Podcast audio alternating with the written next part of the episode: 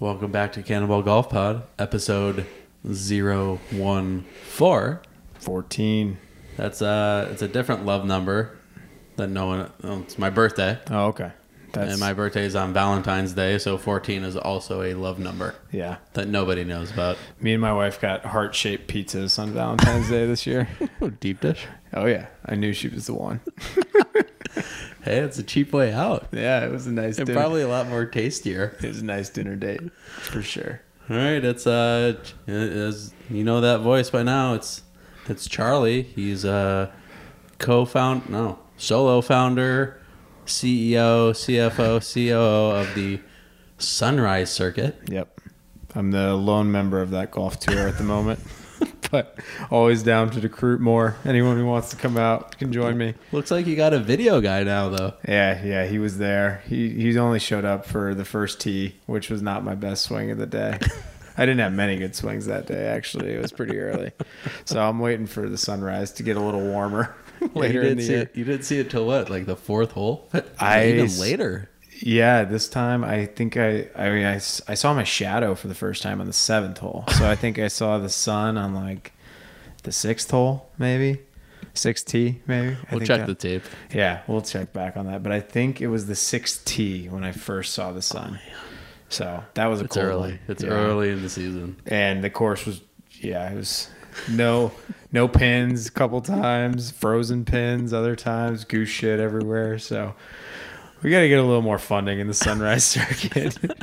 I'm working on it. Got too many jobs on that tour. I'm trying my best. That's hilarious. Oh, and you know who that laugh is? That's uh, the lone member of Arnie's army on this podcasting duo, Augie. Yeah, I'm wearing a. Uh, I walked in. We're in Charlie's uh, studio this Yep. week. Sitting next to the piano. It's an official recording session, just in case we want to bust out a little. There we go. nice.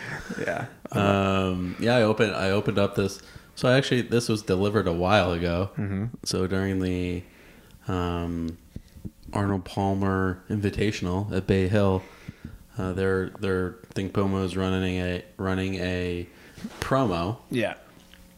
combined with Arnie's Army. If you donated like seventy five bucks, you got a hat, and me being the sucker for a hat guy And- that I am. And a chance to win some Rickie Fowler Yeah. shoes. So yeah, it showed up, and the box has sit, been sitting there for a while, but It's a good looking hat. Opened it up. It's it's pretty slick. It is nice. I mean, no surprise. Rickie's got very good taste, as we'll get into later. He he lives very under par. And the most interesting thing about this hat is so like like I took it out and I put it on and like the underside is like kind of rough. Mm-hmm. Like feel oh, this is a visual podcast. Like look at Oh, it's it's a bunch. So I'm looking at the inside of the bill. It's a bunch of uh, years, yeah. and then it has. So it says 1965, comma 1966 times three, 1967 times four. So I assume that's the number of times that Arnie won in each That- of those I- years. I, think so. Yeah. Yeah, it's we'll- wild. Like get a shot of that. It's so cool. It almost looks, it, it, if you're not looking at it that closely, it looks like some uh, matrix digits Right, going right. across. Yeah. That is interesting. Oh yeah, and then when you're wearing it, you would see it. Too. Yeah, it's wild. so that's good. Extra Yeah, like motivation. like I'm like, oh, that's just maybe that's like some new tech, and then I started looking at it, and I'm yeah. like, I, I, so that's whoa. Arnie's career wins by year. I would assume, which is pretty cool. Yeah. They had a lot of little like you know Puma did some a bunch Subtle of cool subtle designs for the Arnie Bay Hill week. So So yeah, it, uh, and it actually matches a new pair of shoes I bought over the over the winter. okay, Some uh, You're some just clear- work- some clearance Eccos white with Green? like lime green, and it matches the hat perfectly. you're working up to your full uh, Rickie Fowler Halloween costume. You'll be ready by October. I'm either gonna look like Rickie or I'm gonna be sponsored by Puma at some point in my lifetime. Like Yeah. it's it's gotta happen. Yeah, one or the other. Quick interruption here.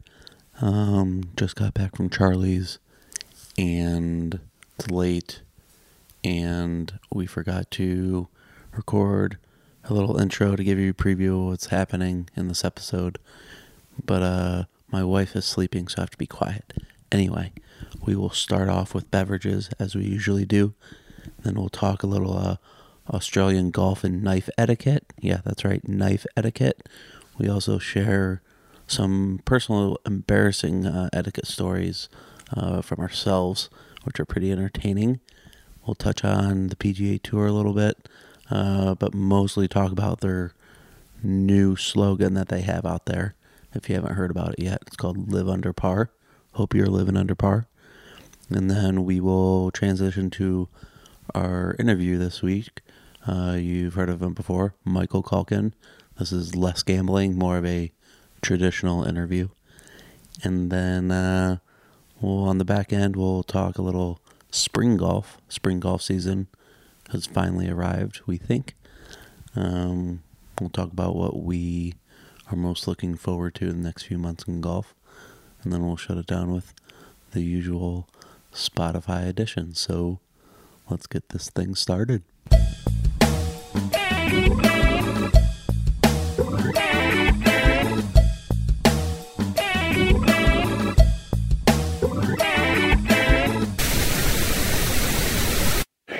Ladies and gentlemen, can I please have your attention? I've just been handed an urgent and horrifying news story. And I need all of you to stop what you're doing and listen. Cannonball!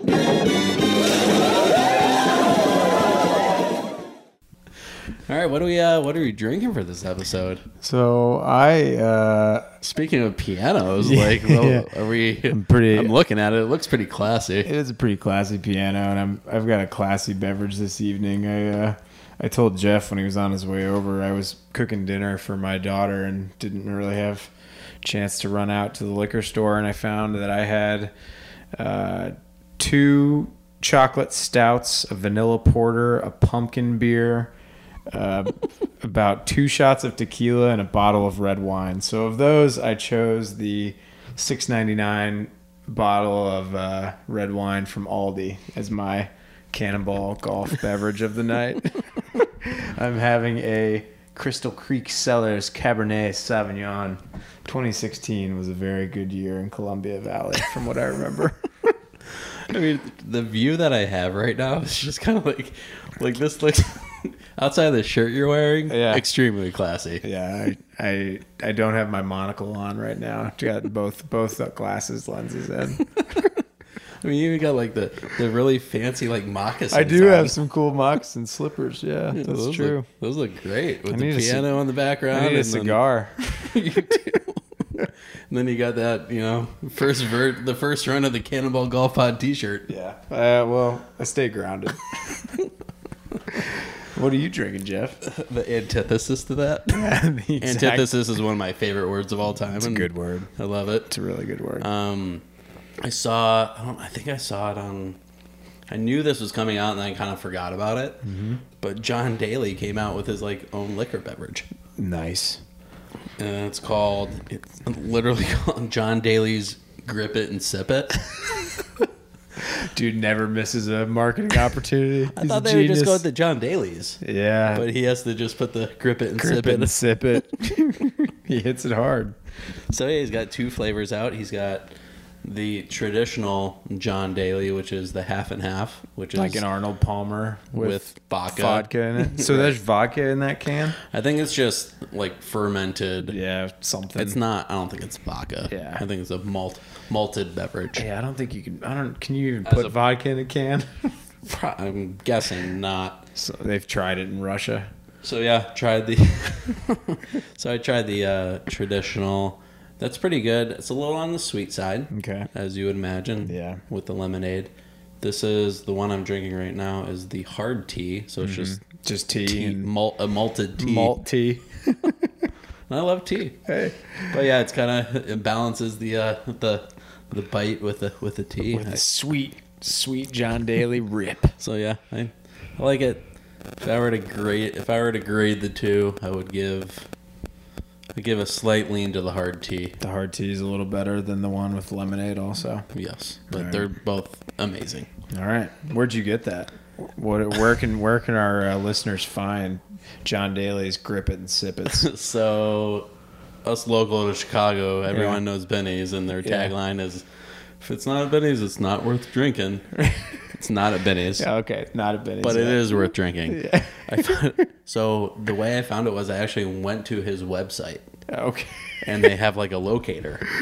Yeah. And sure as shit. Your like, liquor store next door. yes. There's a liquor store at the end of my block in between like me and Wrigley Field. There's a liquor store at the end of every Chicago block.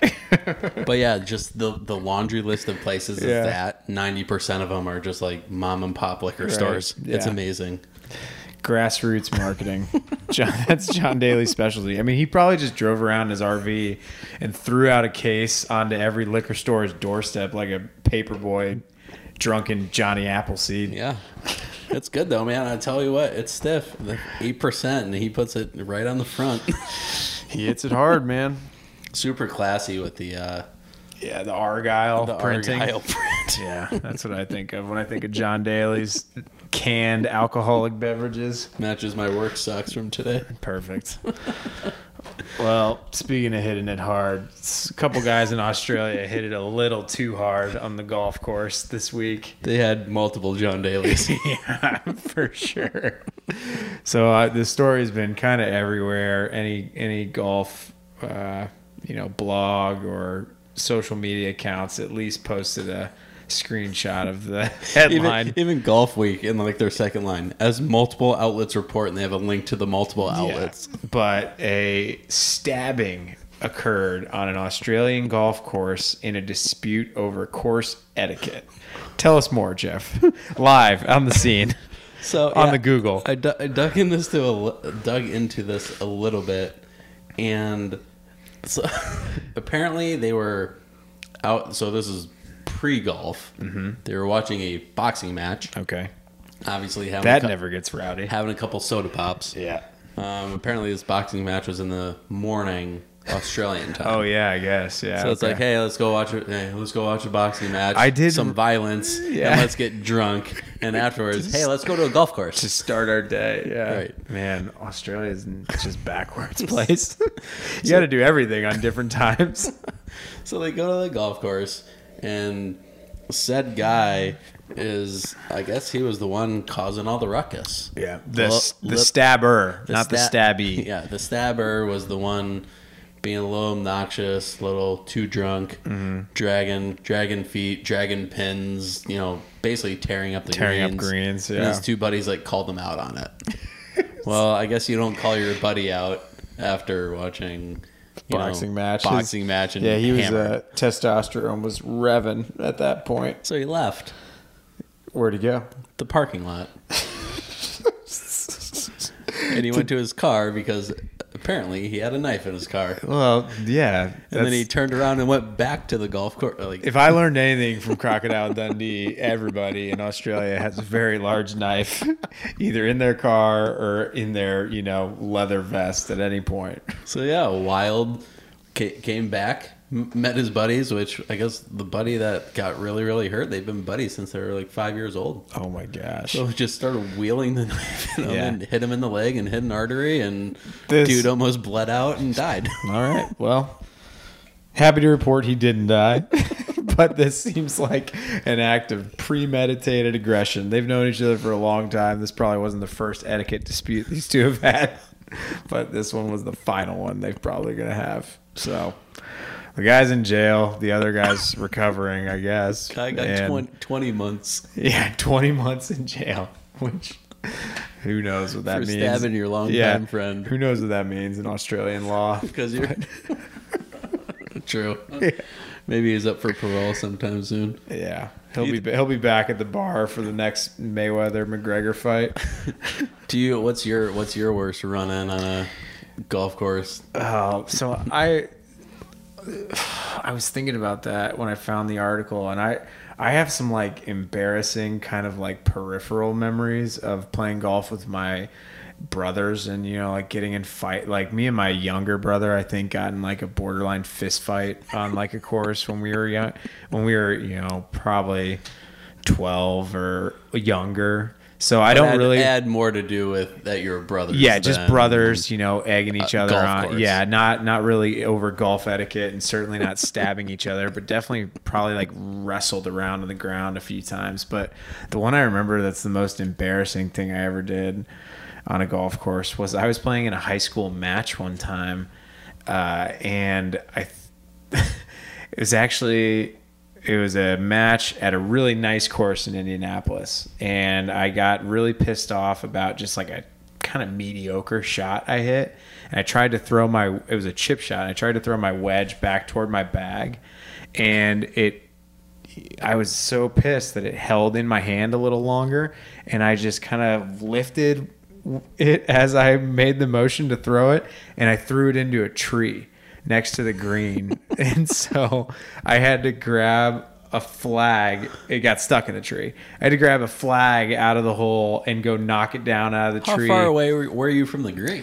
Uh, I was. It was a chip shot, so I was probably like, The green side. yeah, it was greenside, greenside chip. It's not like you're like hundred yards away. No, no, no. It was a, it was a greenside chip, and I, you know, just probably scuffed it or like chili dipped it and hit a crappy chip and tried to throw it toward my bag. Ended up accidentally throwing it into a tree. Had to knock it out of the tree with the flag stick, and this was at Crooked Stick Golf Club. Crooked stick. yeah, where where John Daly famously won his PGA. So full Well, that's, circle. uh, that's Yeah. crazy. Yeah. So yeah, my my worst kind of etiquette, dumbass. I wasn't even drunk. It was a high school match, so it was just a dumbass golf moment. I threw I threw a wedge, and accidentally got it stuck in a tree And Crooked, at the nicest course in Indianapolis. that's Yeah. Crooked Stick is legendary course, and Oh, everyone yeah. talks about it. And I mean, we were- a legendary tournament too. We were very lucky to be playing there, and a 17 year old Charlie asshole threw his wedge into a tree because I didn't chip it in. So whenever when somebody like says like the words crooked stick, Yeah. does, does your I- skin like kind of? Cr- do you immediately go to that? No, actually, you know, my kind of redemption there, and I, I don't remember the chronology. Actually, no, I do.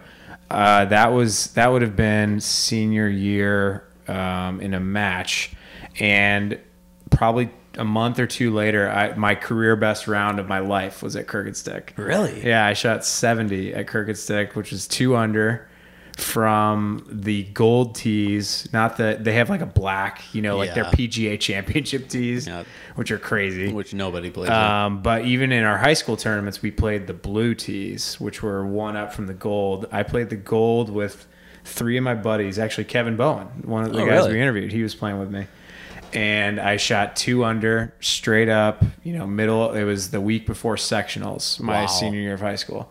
So I actually, I, I have a uh, very hot and yeah, polarizing. hot and cool memories of Crooked Stick. One very bad one on the eighth hole, which is a great par four, and then uh, yeah, of the whole course, I have probably my best best round of my life memory. So wow, yeah, so much for karma. yeah, it, it was like the week before the Solheim Cup was there, so it was in great shape. Oh wow. Yeah, it was that was a good round, but you know that's golf. Two months before that, I had missed a chip and thrown my wedge in a tree. What about Well, you? at least at least the golf gods didn't see that. yeah, no, There's no way was- if they saw that. There's no way you're hitting. You're, Well, I don't know. shooting seventy. I don't know what golf gods watch over Stick. They let John Daly win, so True. they may have they may have a different jurisdiction for that course. and now I'm drinking his malt beverage. There you go, full circle of life. What about you? I What's- don't. I don't have a. I don't. Yeah, very low pro- profile story. Yeah. extremely low profile. Um, I like just moved back to Chicago, and so it was like 2007, 2008. I was playing with your brother, one of my former teammates, uh, Keith as well, and just random round of golf. And I was kind of in that that transition stage of, you know, playing seriously but playing for fun. Yeah, Where now it's like you know 99% fun. yeah, I was still like Grind- I- I- grinding. yeah, I wasn't playing well, and I was frustrated because I knew I could play better. Anyway, there was like a par three, middle of the round, and just like I think I just fatted it like thirty yards, like a hundred and sixty yard shot, and Yeah. fatted it like thirty 100, yards short of the green, and that was like the sixth bad shot of the day, and I, I had I'd already had enough. Yeah. and have to go like eleven more holes. And I was just walking back to the cart and just like you have that moment in your mind where like I shouldn't do this, yeah, but but, you think about it. fuck it, I'm do doing it. I'm gonna do it anyway. and just the ball washer and that little like black trash can next to it, Yeah. and just kick the living shit out of it. and it just it went. There was nothing in it, so it went flying like 20 feet. and sure as shit, Ran- Ranger Rick comes flying around the corner and saw the whole Yeah, thing. saw it all, and yeah. just tore me a new asshole. and you had to play 11 more holes yeah, after that. and he just. You know, he got Mr. Power Trippy like Right. some Rangers get. yeah. I can throw you off the course and threat left and I'm like throw me off the course then and I didn't damage anything and Do it, man. yeah I'll put it back whatever and then get in the cart we drive up and he drives off and I'm like sitting in the car I'm like man I feel like two inches Sorry. tall right Sorry, now guys. Like, damn it sorry like no you didn't deserve that like that was bullshit I'm like no I was completely in the wrong Oh yeah, yeah. I mean, I I haven't done it in a while, but I and I I don't think I ever like snapped one over a knee or anything. But I've broken a couple clubs in my day where it's just like you, there's no like you feel so small and so dumb. Right, where it's just like nothing was worth that. I mean I, I guess the, the best way to put it was I was not living under par that day no, no. Or was I living under par that day? It's kind of confusing. so the PGA Tour, I don't know if everybody heard, they're shoving it down our throats, but they have a new slogan: "Live under par." Right. Which, before I get like, we have a certain feeling on this, but before we get into that feeling, like their intention is good. Sure. Their Yeah. inten- like it's like They're trying they're to cap- trying to play off of these guys are good, Yeah. so they always shoot under par. But then it kind of loses. Like, it's it's saying like they're trying to capitalize on the fact that in professional golf you interact with the players probably more than any other Mm-hmm. sport. You're right up next to them. You can high five them. You know, they're not just like throwing a jersey into the stands. You can. I mean, Phil Mickelson's always talking to guys and Right. hitting guys with balls, but that's kind of the idea. Is no like longer is it livi- just living the good life. Like No you're, longer you're is it doing just- positive things. yeah, these guys aren't. These guys are good. They shoot under par. You're living under par with them. Right. Yeah. Li- yeah, living a life under par is living the good life. Right. And doing positive things, which that's the Yeah, message, you're trying to put out. Sure. Yeah. The only but- problem is when you're saying like you're living under something, it's Yeah. usually and we were talking before we came on about the the kind of like you know in just general context of life. Li- you know, you want to be up to par. You want to be above the line. You know. over the line. Yeah, over the line. I mean, yeah, over the line. I guess not so much, but yeah, it's just Oh, it- above the line. yeah, above the line. Yeah, it just doesn't quite translate, you know, to like life under par. You know, that kind of means it, it's almost sounds like it's inadequate. so, I don't know if they missed a missed something here, but Yeah, because it's like like these guys are good, which was the longest running professional sports slogan ever. ever for Yeah, 20 years. 20 years. So And it was two decades. great, so yeah. it wasn't broken. No, yeah. And when you say like these guys are good, it's like we look up to you. Like Right, right. we're like now they're now they're trying to bring everybody into it. Yeah, like, which is a it's a like social we media. all live we all live under par. It's like I don't. Do you live like No, golf golf specific? Like literally, I don't live under par. Not do since you live under par? not since Crooked Stick in 2007. I've been living over par since that round. Exactly. I think that was the last under par round. Yeah. So it's it's an interesting. Yeah. I mean, I don't I don't quite get it. It's a social media push. They're all about you know tweeting it and getting, Yeah. you know you can shoot the video and hashtag it live under par because you're right there with like you them. could call it whatever you want if you push it hard enough. But Yeah. like I don't. Shelf life of this thing's got to be like four years. Maybe. I think they're gonna be redoing it next year. I just, I just I don't, keep I don't thinking. get it. Yeah, like you know, you got those. You go up to par on those reports, Johnson? No, no, sir. I live under par. I'm about that life. it just doesn't have much application. These, the, that's what was so good about these guys are good. I remember, you know, it was it had such great commercials like. PGA Yeah. PGA guys doing regular stuff, and it would Which be, is what they're these doing. guys are good, you know. And it was the- almost kind of like the Holiday Inn Express commercials. That's Right. kind of how I always remember it, you know. Which I feel like they're trying to apply the same strategy. Like, but like they're they're they're signing autographs for all these people. Like these guys are living under par. It's like how is that living under par? like I don't I don't have anything to do with it. like. yeah. Yeah. it's it's the word under. I think is just really It's the the literal. It's just it's it's not. uh Yeah, it's. uh I don't know the word I'm looking for. Obviously, we're confused by it, Right. and we're hardcore golfers. So, yeah, Yeah. I, I, I guess at the end of the day, the, the just what keeps running through my head is they had 20 years. Yeah. they could have gotten 25 out of it. So it's kind of like kind of like the expectation on my part. If you're gonna replace something so good, it better Better be, be good. It Yeah. better be just as good, if not better. Yeah. and it's kind of disappointing. Yeah, a little bit. The message is okay, but Yeah, the message is great. Execution. You guys could have done better. Yeah. PGA. Again, we have numerous numerous suggestions. Got opinions. Yeah. Speaking of the PGA, they played. The Masters wasn't the end of the year, as we noted. Man, I, don't- I, I, I'm I am big time Masters hangover. Yeah, it hurts. Like big time. it hurts. I've I've had like a hard time, like you know, Harbour Town. I had a hard time, like even watching for more than a couple shots. I just got bored. and I and I love no offense to Harbour. No, Town. like I'd it's love an amazing to play that course. course. Yeah, I would love to play it. I would absolutely love to play it. It'd be, you know, It was a decent field. great too. field. Yeah, I just I- got bored because I just kept thinking of it, uh, you know, as the Masters. It's not as good as that. I just think no matter what you No, slate after a that, like slot. yeah, you're just. Yeah, it's I'm hard. sure like when Harbour has Harbour Harbour Town hasn't always been that slot, has it? I don't know. I don't think so. Um, I know that was the 50th anniversary of that tournament, but was it the 50th time it was there?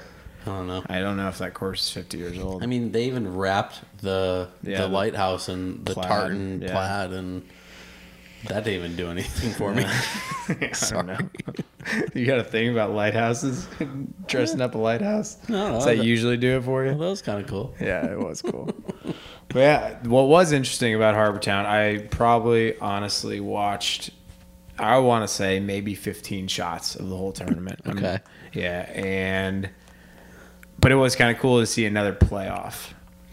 How many? That was 10 now. Yeah, ten out of twenty four events Yeah, so far. I did watch season. the highlights of the whole playoff, so that's pretty cool that they, they've had another one. That, that's crazy. Yeah, Like forty percent of tournaments have gone to playoffs. Right. Yeah.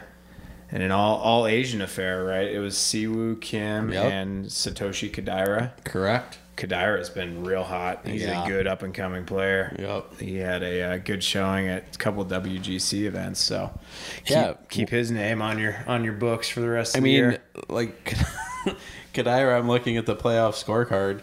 They played 18 twice. They both made par both. That's a hard hole a birdie, and then makes a two on 17, which is Mm-hmm. Yeah, he was- not a, not an easy hole either. He made a bomb for Yeah. the win, which is pretty cool.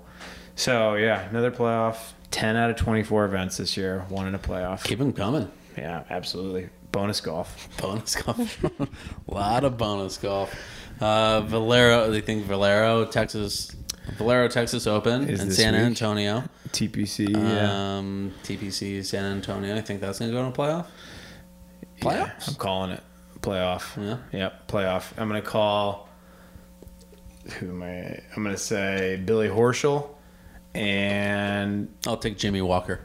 oh, he can't finish. I, I'm I'm rooting for Jimmy Walker. He's had he's had a couple rough years with some like injuries and illnesses, Oh, yeah, even. yeah, was- but he's he's been fighting back the last few months, but he, he never seems to have like make it past the third round. You know, he'll he'll have a good first round or a good Recently, second back round. in the day. Oh no, absolutely. I, I'm, I'm, uh, yeah, not doubting Jimmy Walker's uh, long time pedigree. I mean, he's a you know seven or eight time winner, major Right. champion. He's a stud, one of the best putters of the last decade. But yeah, I'm just saying the last couple years he's you know battling illnesses, and he's had a few good first rounds, and then just can't seem to put four rounds together. Yeah. So I'm gonna go with Horschel. He's been really hot. Billy Hot. Yeah, Billy Billy Hot Horschel. and uh, I don't know, maybe Charley Hoffman. He's he's always a stud there. Chucky's great. Yeah, they got Grayson Murray's leading right now. He's kind of the uh, he should be. We should have him on the podcast. I think he'd really. You think he'd fit in with us? I think he'd fit in. He did you ever see when he put out his Justin Thomas after he won the FedEx Cup and stuff? No. He he did he did a uh, Justin Thomas did like a screenshot of his 2017 goals. Okay. And he hit you know, it was crazy, very like intense, analytical, you know, uh strokes against the field numbers right. and GIR and like Not know, just the- finishes or yeah, exactly. It was very, you know, very specific. uh, take care of the process. The results will take care of yeah. themselves. And he, Justin Thomas, had hit like 17 of 20 or something, you know, and obviously one player of the year and all that. Grayson Murray came out with like a joke one the next day that was like, don't play any hungover rounds. Uh, oh, that was him. Yeah, that was Grayson Murray. Oh, yeah. that's great. Yeah, I remember seeing that. Yeah, he's actually he's won a tournament. He won the Barbasol, I Mm-hmm. think, which is the one they play when they're at when the other guys are at the British Open. Right, right. So he won that one. Uh, he's an Auburn guy, one of- somewhere from somewhere Alabama or Mississippi, but he's a he's a really funny guy. I mean, he's tweeted at like porn stars about you So know he's coming. Just, he's just letting he- it fly. yeah, he's kind of like the new new John Daly, I think. So Grayson Murray should be on our uh, on our hit list for upcoming interviews. Yeah, we're gonna follow him. We're gonna DM him, and we'll ask him on the show.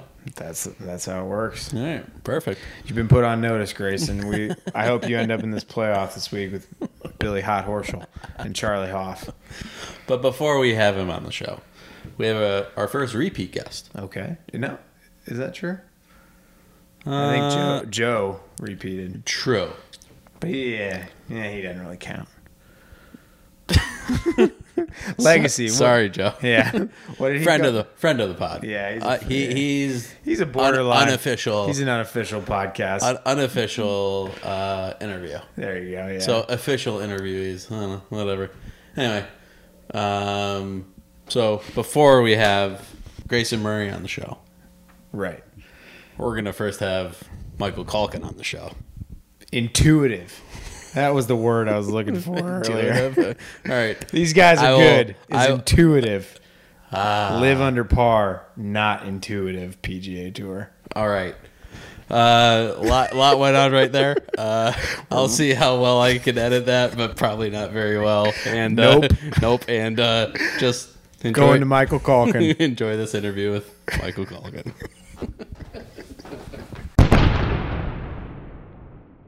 All right, joining us next on Cannonball Golf Pod. You've heard his voice before. He joined us on Uncle Stu's Garage at one point, and he's back for the big episode. Michael Calkin. Michael, welcome back Thanks for having me, Jeff. again. Again. What uh what are you drinking right now? Where first of all, where are you at? I know I know you have lots of options down there to uh discuss golf.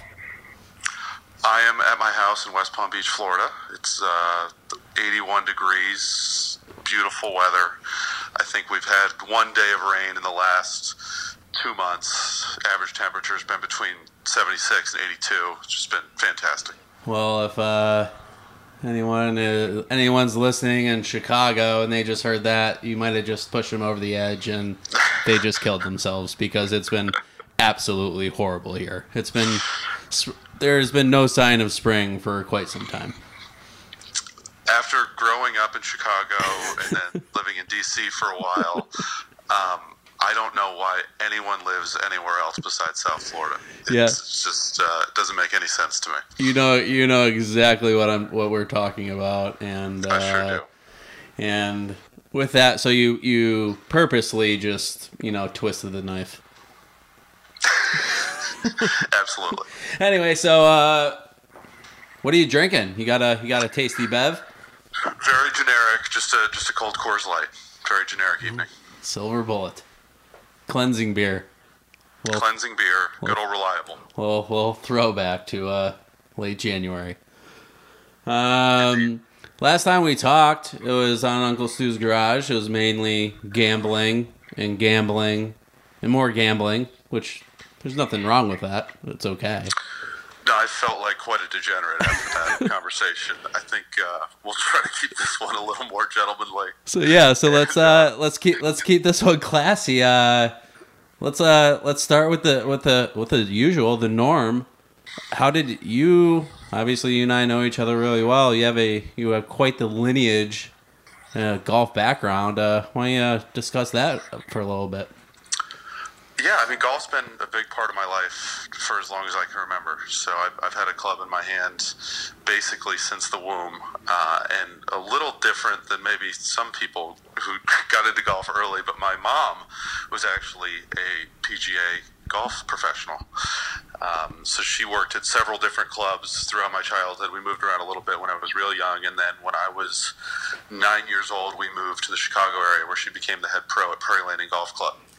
Um, so, you know, I was playing competitive events, I think, starting at six years old.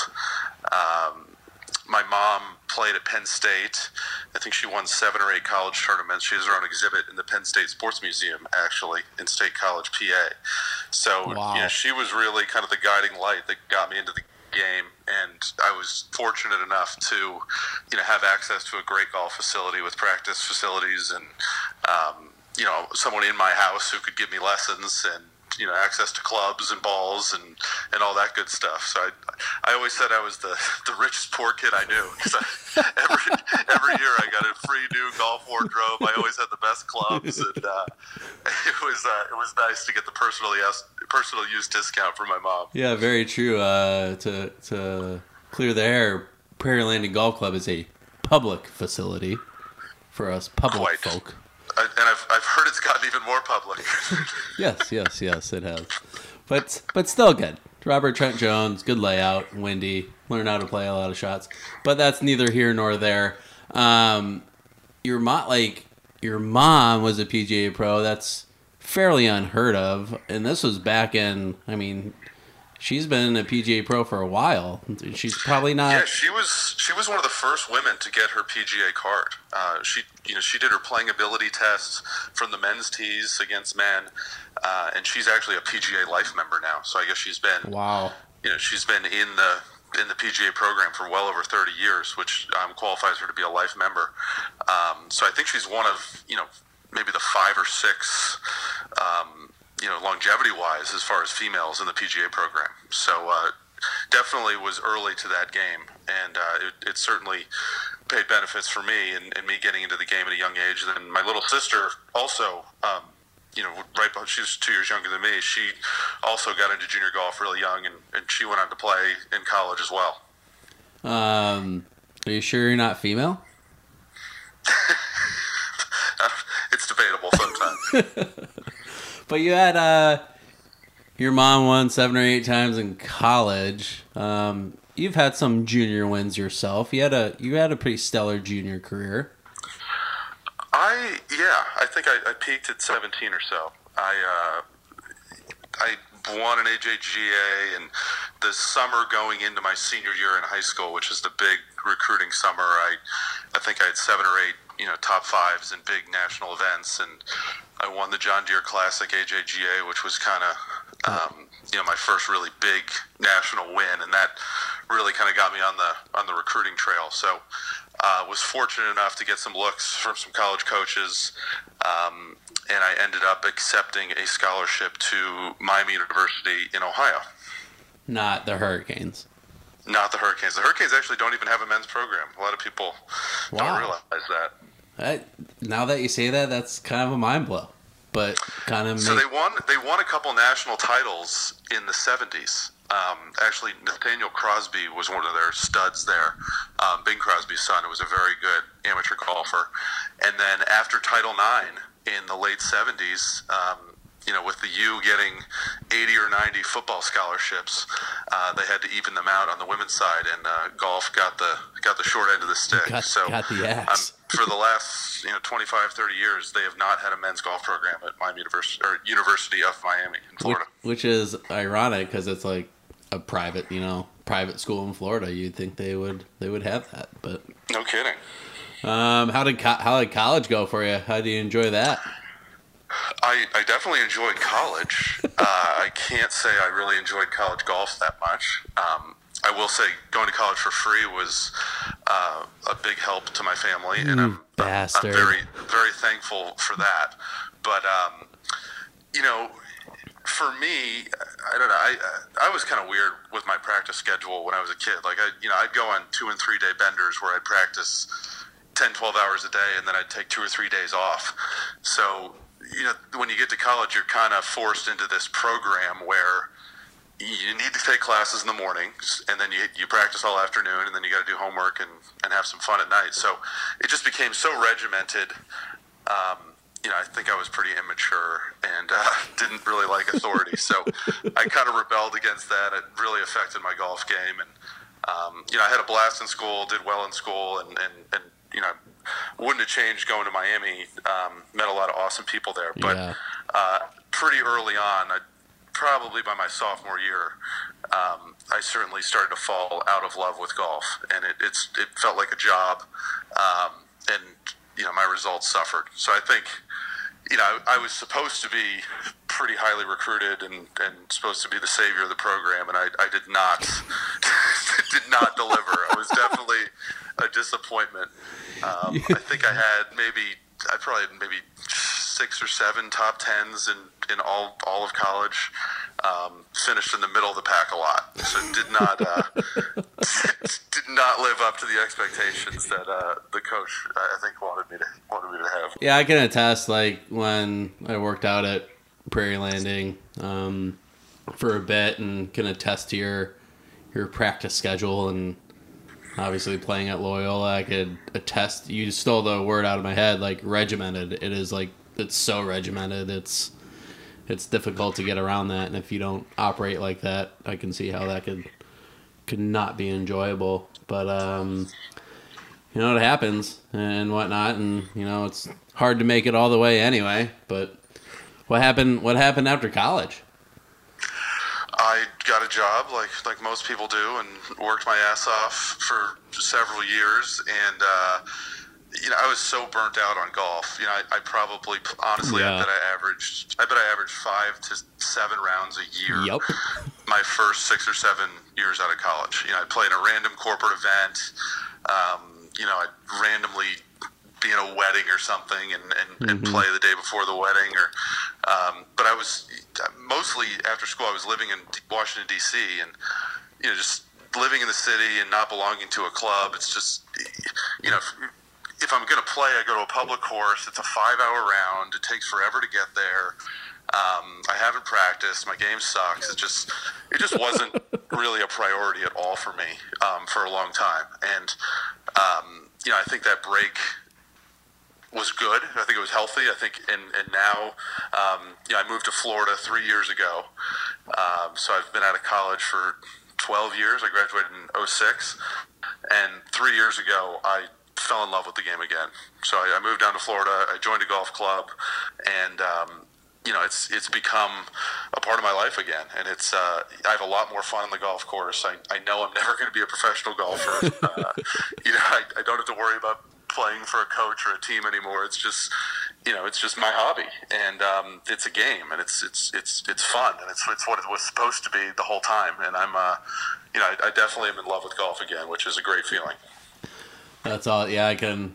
Yeah, outside of chasing it for a couple years myself, I can attest to like the single digit number of rounds a year, and you know, it's it's hard. It's that transition's really hard playing from like big time competitive golf to like, you know, freewheeling golf and just having a good time golf. That that bridge is kind of rocky sometimes, but we're on the other side of the bridge now. Now, now you're down in Florida, and you're you're. It is April, mid-April. How many rounds do you have in so far this year? I, I've I've had a good start to the year. I think I'm at I think I'm at thirty. You're at thirty. I'm at I'm at, I'm at thirty in mid-April. That's amazing.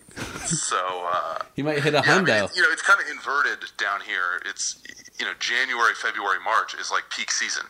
So um, whether it's member guests or club championships or you know pro members. The last three months has really been. You know, this is the most golf I'm going to play all year by far. Right. And um, so it's once we get into the summer and it starts to rain. You know, it's the rainy season. It's super hot, and um, you know I'll play a little bit less now that the uh, now that the season's over. But it has been a uh, a lovely three months, and uh, I've played I've played a lot of golf. What kind of golf we playing? As far as score or or, uh, or the venue, Like venues and formats and and whatnot. So I played at my course, the Dye Preserve in Jupiter. I played with a member member, which is a two man alternate shot and best ball event. We had a pro member where play with um, a tour pro, which was uh, a best ball event. Right. Then at the club championship, which is stroke play into match play. Um, I've played a couple member guests, playing another one tomorrow, which formats vary all over the place. Um, and then I just I've got a really good group of buddies that we play usually one weekend day. We play first group out at 7:30 in the morning and play in three hours and fly around. So Right. um, that's usually just a Nassau that, that we play amongst our buddies.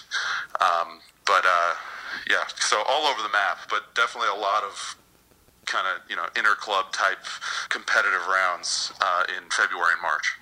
Right. We we talked a little bit about the pro member in episode 8.5. So people can go back and listen to that. We kind of broke that down a little bit. Um how did how how have the other ones gone? I know you said the club championship, right? Club championship. You did, are- uh, I, well, I was the defending. I was defending my title, and in the quarterfinals, I won. I think six and five, and made a hole in one. So How much did that hole in one cost you? Well, we'll get to that in a minute. okay. Sorry for So, jumping the boat. group, so the group behind me was the other quarterfinal, and I was going to play the winner. They ended up going 21 holes. oh no. So, so I went and because I won six and five, I went and sat in the clubhouse for almost three hours. like had lunch, took my shoes off, just I kind of tightened up. It was like I just totally lost my rhythm, and I made a hole in one. So I was sitting in the bar eating lunch. Everyone's ordering drinks on my tab. I'm getting rattled about that. I'm starting to get anxious. Like, how big is this bill going to be? And uh, so anyway, I ended up losing in the semifinals to my buddy Garrett, who's a good player. Um, we had a blast, but it, I uh, I did not did not play my best in the semifinal match. I think my bill was just just a shade uh, under under the four figure mark, so it was Oh, in the, in the, man. the very very high three figures. Which uh, so not only did I lose, but I also had to had to sign a massive fucking bar tab. So it was a pretty shitty deck. That's wild.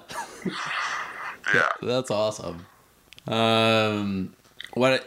So a lot of member guest stuff, whether it's at your club or another club. So that's always pretty random. Um, you playing any individual events? I know when I was down there, you discussed trying to qualify for the USAM last year, and you came pretty close. I last year I missed the U.S. Mid Am by one. Well, the mid am. which was it was at the at PGA National Championship course, which is where the Honda takes place. Right. So that was uh, you know a course I'm pretty familiar with, and I I finished bogey par, and I had I.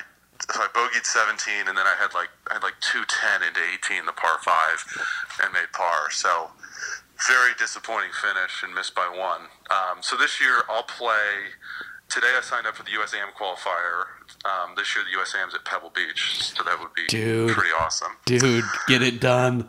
Yeah, right. Get it and done. then uh, the US Mid Am this year is at Charlotte Country Club. So Right. I'll, I'll try for the US Mid Am, the USAM, um, and then I'll play in the Florida Mid Am. Okay. Um, but I think that's all I have on the docket. Um, and then in, in the fall, I'll play in an event called the Crane Cup, which is at uh, it's at the Floridian down here. Okay. Um, it's hosted by Jim Crane, who um, owns the Houston Astros. So Okay. they he owns the Floridian and the Astros. They just won the World Series, so he hosts a big mini am event down here in Florida. That's a that's a really really fun event. So I'll probably play in that as well. So Coming off a World Series, not a ton, um, and obviously you know getting trying to qualify for USGA event is a bit of a lottery ticket. I mean it's typically you know 100 guys for three or four spots, so you gotta Yeah, you you just gotta want, go pretty you gotta go pretty deep. yeah, you just want to. You're hoping you have it that day, and you make everything you look at, basically. Yep. But hey, gotta try. I mean, Pebble on the line, why not? No kidding.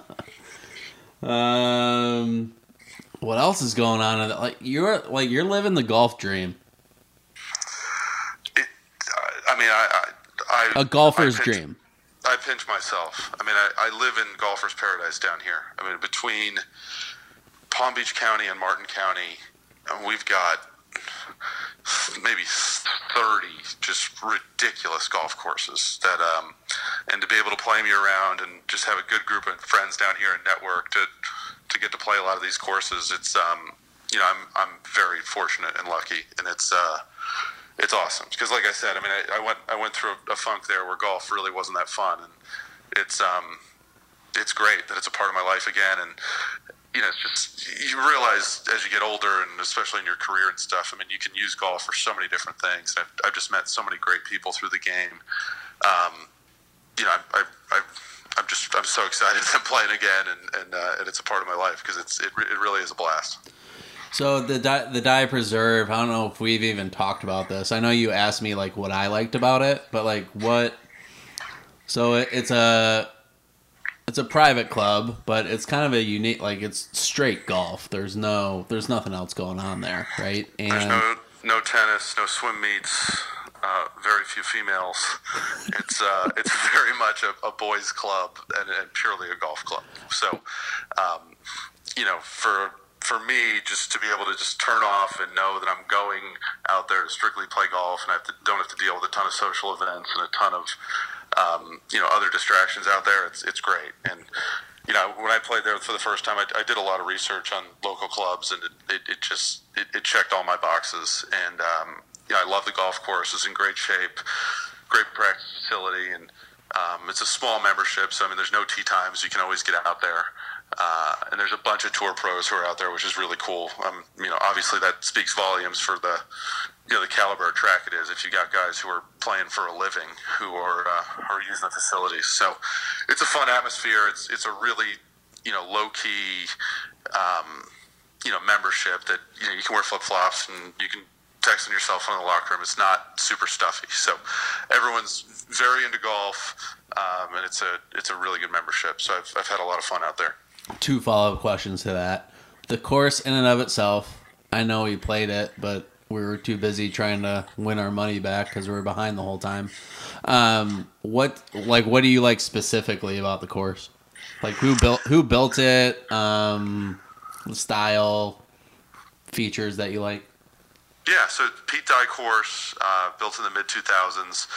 Um, you know, the thing I like about it is it's it doesn't feel like a Florida course. It feels more like you're in like North Carolina or like a Pinehurst type atmosphere. There's you know a lot of pine straw, not a ton of water, um, no houses. It's very much you know it's kind of a nature preserve with a lot of cypress pine trees. So just it really feels like you're away from everything. Um, and every tee shot, like I can remember every hole so vividly the first time I played it. It's like every hole is framed so perfectly. Um, you know, a lot of times down here in Florida, just with the swamp and the palmettos and, you know, housing communities, it's like every hole looks the same. Like there's not a lot of character with some of the courses. Um, and I just find the Dye, it's just, there, there, there's a ton of character. Every hole's memorable.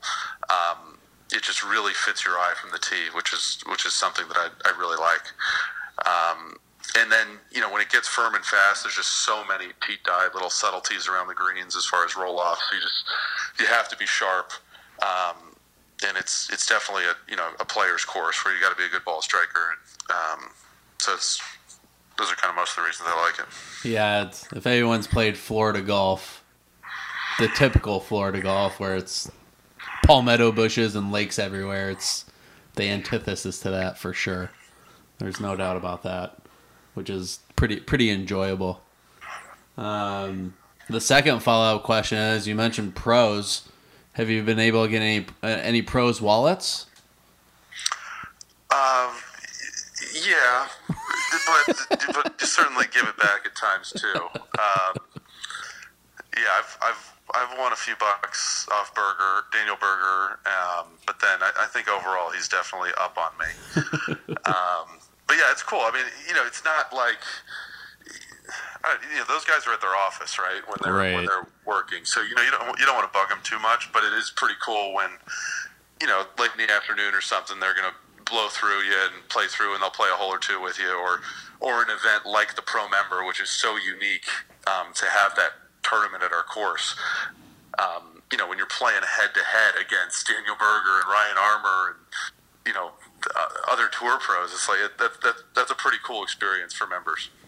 Absolutely, and um, in your the Dye Preserve, um, the website's public in terms of they have like the whole pro roster. So if anyone's interested, uh, you know, go there check it out. It's a pretty lengthy roster, which is you know kind of how it is down there. You know, like every every club has a roster of professionals where they kind of call home and where they practice all the time, and it's kind of interesting. But uh, Yeah, I mean between I'd say between the Dye Preserve medalists, Bears Club. Bears Club, Old Palm, and the Floridian. I mean, between those five courses alone, you've probably got, honestly, 30 to 40 percent of PGA Tour cards have a membership at those five clubs. Right. Like it's just you know everyone's down here. Um, obviously, there's a big contingent in Scottsdale as well. Some guys in Southern California, but I mean, by far and away, Palm Beach County and Martin County is the. I mean, it's the headquarters of pro golf. It's kind of awesome. Yeah, it's pretty cool. Any have you picked up any? Te- has anyone given you like a pro tip? Like, hey, Michael, you got you got to do this, or do they just keep their mouth shut and keep taking money from you? No, yeah, that, not a lot of tips going around. If anything, it's more ball busting and, uh, you know, if I hit a swooper with the wind that uh, I sneak one past Berger, he calls it a high school hook. and, uh, it's uh, yeah, it's it's it's generally more ribbing and ball busting than it is encouragement and uh, and assistance. The only way to get it by him is with a high school hook, and he's hitting the he's hitting the pro cut back into the wind. Exactly. Wow, those guys are those guys are amazing, man. Unreal. They are. I mean, even I mean, that's the thing. It's just like you see the difference with those guys, but then even you play with some of the mini tour guys, like you know, like Brad Gale, who you've had on the show, or Drew Page. I just we just played an event with Drew on Friday, Okay. and I mean, you know, these guys who are playing, you know, second and third tier tours, who are still just, I mean. The caliber of golf, that how good you have to be to make it is just staggering. I mean, because uh, you know those guys are unbelievable golfers, and you know for them just still not be on you know even the web. It's just like it's it's just unreal to think how you know how much talent and how how good you have to be to make it. Yeah, I'll sound like a broken record now, and I'll sound like it forever in saying this. Like the, it's ra- it's razor thin. I keep saying it, but it's true. It's razor thin. How how good even the mini tour guys are compared to the like. Basically, it's just like a big pot of everybody could play on the PGA Tour. It's just a matter of like who gets a bounce here, who makes a putt there. You know, like it's crazy how how thin the margin is from you know outhouse to penthouse. Actually, quick shout out to the Page family. Um, Drew Page's little brother Carter, who played at NC State. Yesterday, he shot 68 63 in the minor league tour's second major and won. Won 10, 10 G's yesterday. Saw that saw that post, saw that check. I cannot wow. 68-63 is bonkers. I think there was a little win yesterday too, and they, they were playing Abacoa, which is a, actually a public course in Jupiter, which it, it's it's a real golf course. I mean, this, this it's not a pitch and putt. So uh, obviously, 63 anywhere is impressive, but um, with a little bit of wind and on that golf course, that is that, that's golfing your ball. That's awesome. Golfing your ball. Congratulations, little Page, for golfing your ball and winning 10K. And going to. I believe they celebrated at uh, Tiger's restaurant there in Jupiter. Yeah, we met up with them um, at a different bar, but I think they were at the Woods starting, and um, I, I don't want to start any rumors, but I, I heard there were some other stops later in the evening. I mean, why not? You know. Hell yeah. If you or I won ten grand in an event, you know, I'd probably ha- be half gone by two a.m. Popping the good stuff. Um, speaking of popping the good stuff, uh, we'll we'll wind this down with uh, additions to our Spotify playlist. I know you gave an addition before, um, but I'm gonna ask you for another one. All right. Uh, a song I really like that I've been listening to playing golf recently is the song, and it's ti it's timely for golf because you're you're alone out there. You're like a closing pitcher every shot. So the song's called "Loner," and it's by Acoustic Hookah. Acoustic? Who? You come up with some wild stuff. I kind of like I know. Acou- acoustic spelled with an E. it. It's Okay. spelled it's spelled weird. But E- yeah, acoustic. Loner by Acoustic Hookah. Great song. Okay. Just good beat, good lyrics. What we got going? good beat, good lyrics, and uh, yeah, like I said, I mean, you're you're a loner. If you're, if you're out on the golf course, there's no one helping you. You're uh, you're on your own. So I think it kind of ties in nicely with golf. I uh do you always feel like you're alone even though if you have like a teammate? I've been told I'm not a great teammate on the golf course. Apparently, my expectations of uh, people's ability to uh, to use course management and logic and uh,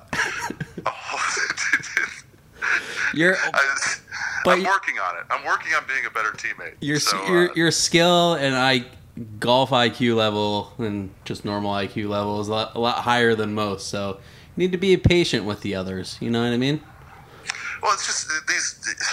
It's just my frustration with the net game and, and the giving shots. So it's just when when someone gets a shot and they do something stupid with it and waste it, it it infuriates me even more as someone who has to give a lot of shots because. You know, I, you know, my typical response to people is just, why don't you practice harder and get a little pride and don't play with any shots? But uh, that doesn't go over too well. Wow. I remember us being in the middle of a fairway. You're, like, you're just like, well, I'm laying one and he's laying zero, and yeah, this isn't going to turn out good. Yeah. All right, Michael. Appreciate your time. Appreciate you joining us yet again, getting more into your background.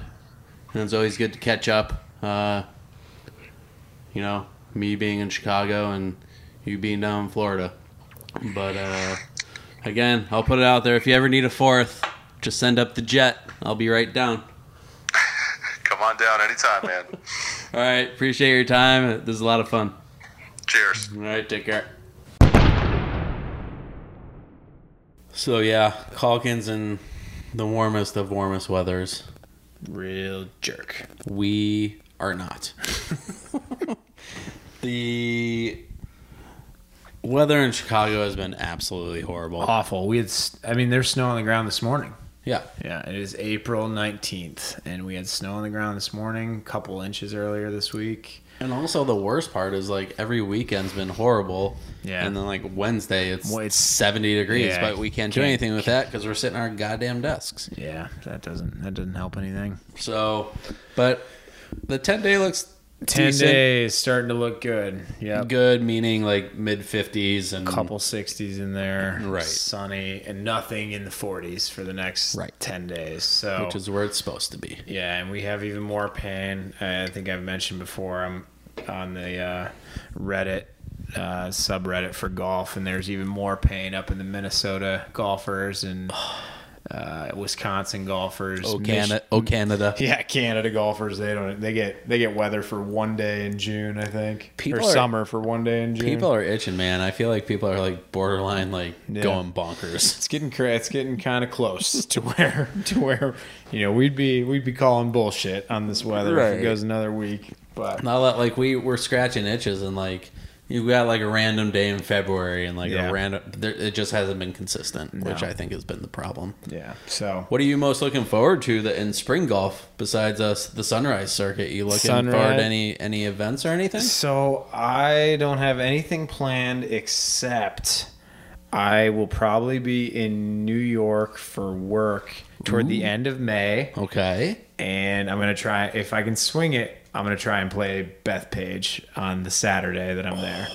So I have always been obsessed with Bethpage Black. You know, I didn't grow up in a country club. I I still remember one of the best commercials ever was the USGA commercial when they first hosted the US Open. Okay. And it showed all the guys uh, you know, putting on their golf shoes on the and sitting in the trunk of their Right. car. Oh, yeah. And you know, guys walking up to the starter box and There's stuff got like to that be like an ESPN. East it was an amazing yeah. amazing commercial about how you know this and it was like a camera coming over the hill to Mm-hmm. the amazing you know whatever hole at bethpage it was and it is this one's for you so you know all you public public course golfers we bethpage Right. so that's always been kind of my attainable holy grail uh, in the us and I they have a new online booking system that's pretty sil- simple. You can book, I think, five days in advance if you're not a New York resident. Sure. So I signed up an account last week.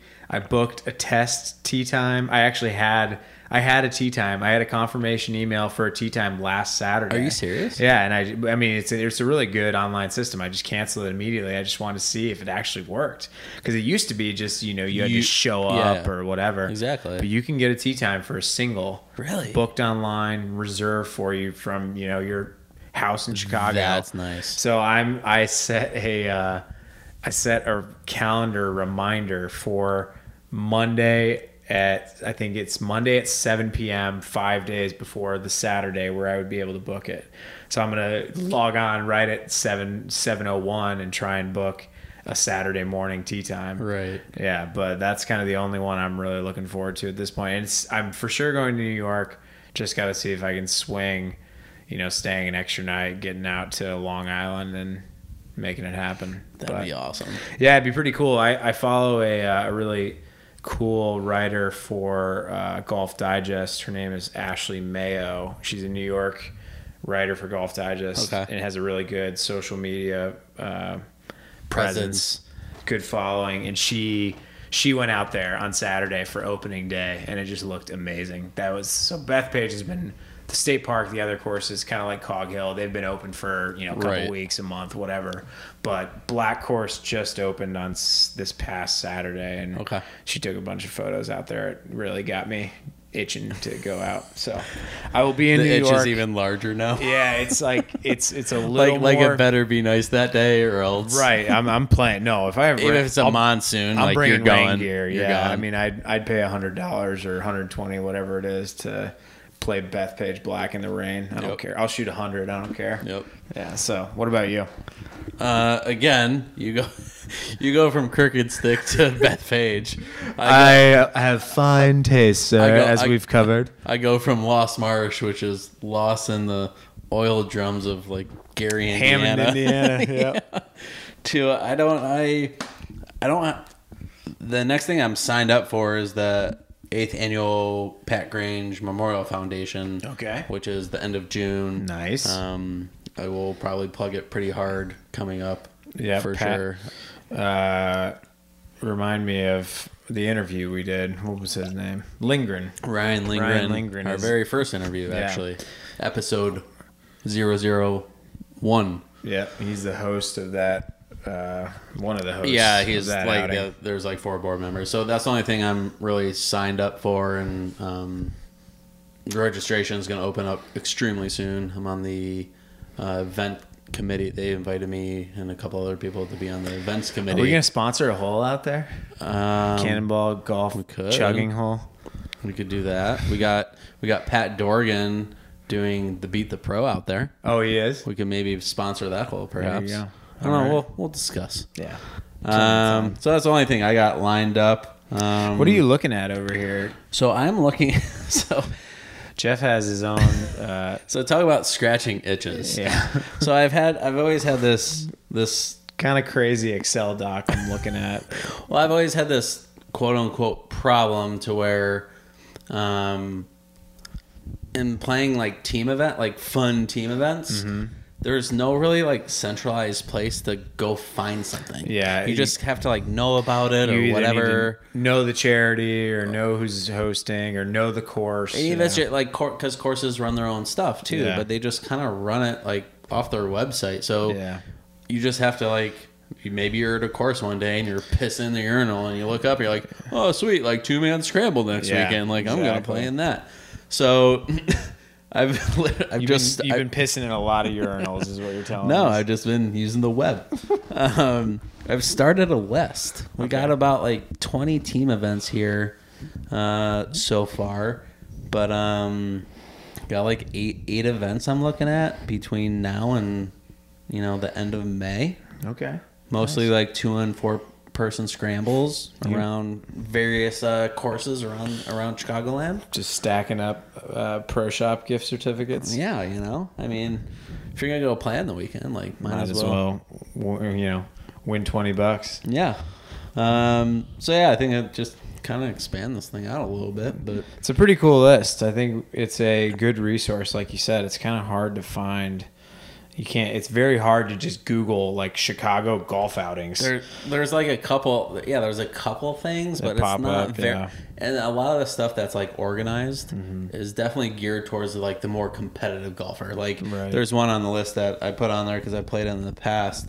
This year, it's the 35th annual Illinois State Scramble at Village Greens out in the Westburbs. I played in with Keith, Mm-hmm. former teammate.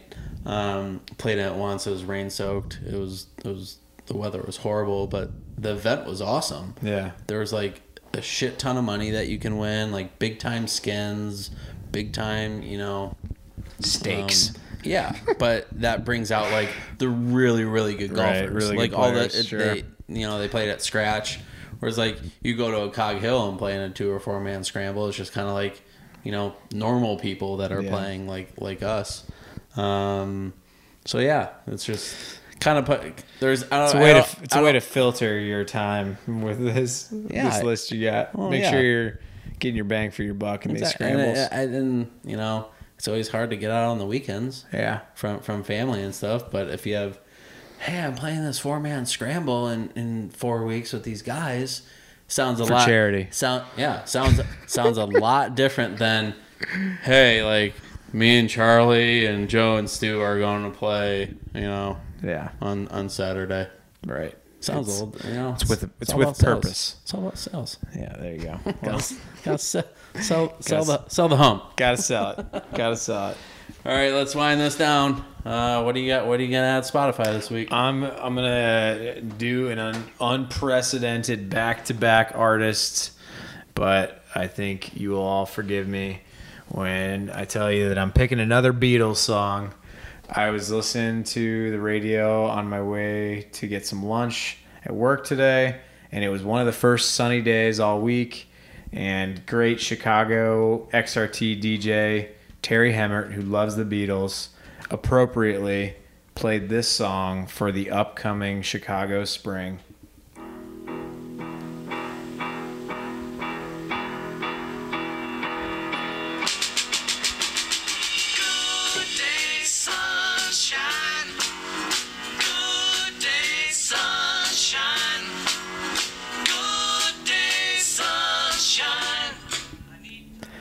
From my all time favorite Beatles album, Revolver. Good Day Sunshine. Love it. This, I don't need to say anything else. That's cra- I, I, 50s and 60s on the 10 day forecast. Can't wait. I love I love how we're on like the same page sometimes without talking about it. Mm-hmm. Um, because obviously we talked before Yeah. a little bit and kind of organized some stuff. So this is semi, you know, Okay. semi smooth. But Sure, yeah. we didn't tee this one up, and my thought process was the the exact same. It's- just executed a little bit differently, but um, same premise. Also, a repeat artist that we've had uh, on the list. nice, nice. Also, a repeat artist that has liked us and we have featured in our Instagram account. All right. One, uh-huh. one Mr. Bob Seger. hell yeah, Bobby. So Bob, Bob comes back, but in a different voice. And if you don't know by now, my man's Eric Church. yep. Eric Church covers this covers this song, and the reason I thought about the song, the song's called "Turn the Page." Yes. Want to turn the page on winter? It's done. Like Close need, the book. Need to turn, Turn the page. Turn the page. page. Close the book. Burn to- the book. Need to get the spring, if not summer, as soon as possible. But the reason I found this song was, um, as Stu highlighted earlier, have a mini vinyl collection. Yeah. And this weekend is National Record Store Day. It is. That's true. Yeah. And it actually falls on a Saturday this year, Yeah. so I could actually get there early Love and it. get what I want. I love Record And- Store Day. And Eric Church is coming out with um, vinyls of just his cut. He had a recent live album Mm-hmm. come out that was like in four parts, 61 songs, Wow. which is kind of crazy. It's an intense album. but he's only putting the songs he covered on vinyl. Oh, okay. And the song is his version Of Bob Seger's Turn the Page. Turn the Page. Because winter is done. Get out of here, Winter. On a long, lonesome highway, east of Omaha, you can listen to it on and out there one long song. You can think about the woman or the girl you knew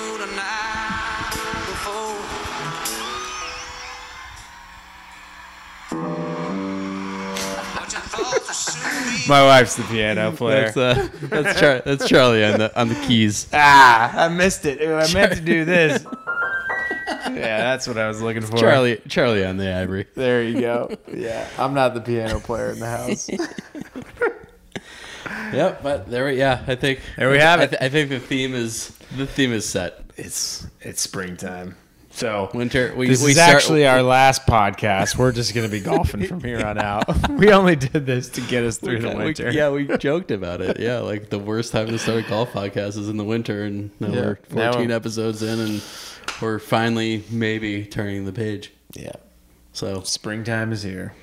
absolutely. So that's gonna do it. I hope you enjoyed it. As long as you guys keep tuning in. We'll keep teeing it up. Cannonball. Good night. But here, cannonball it. And then we'll go right back. and then one more of these right on top of cannonball. Cannonball coming. Cannonball coming. No.